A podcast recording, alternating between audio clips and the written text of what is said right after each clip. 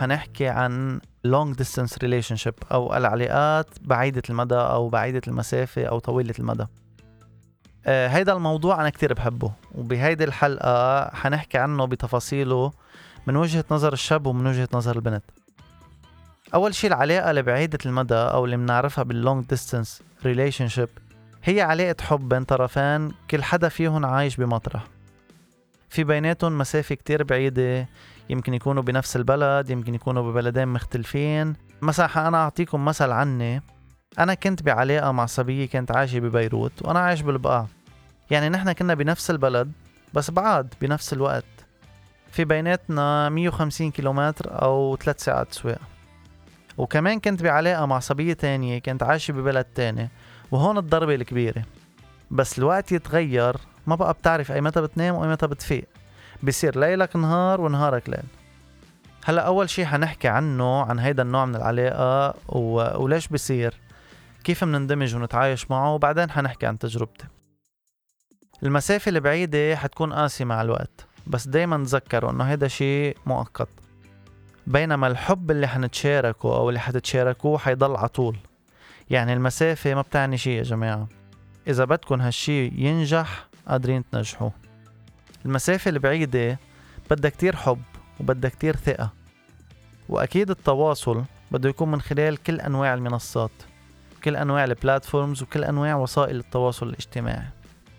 لحتى تنجح هيدي العلاقة أو لحتى ننجح هيدي العلاقة بدنا نعمل كذا ستيب كذا خطوة.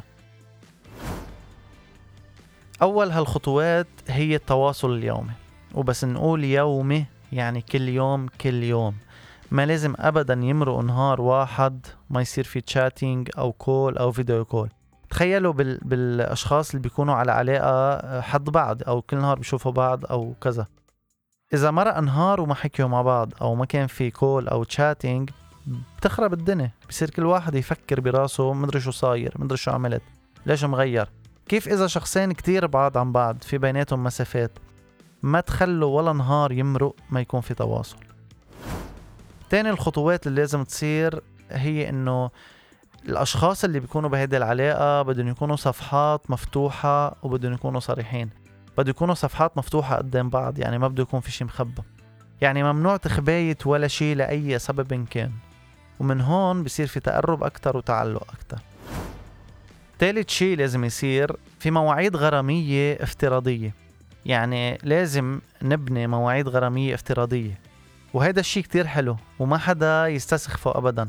يعني بيلبسوا اثنيناتهم أحلى لبس بيزبطوا حالهم اثنيناتهم على آخر طرز مثل ما بيقولوا.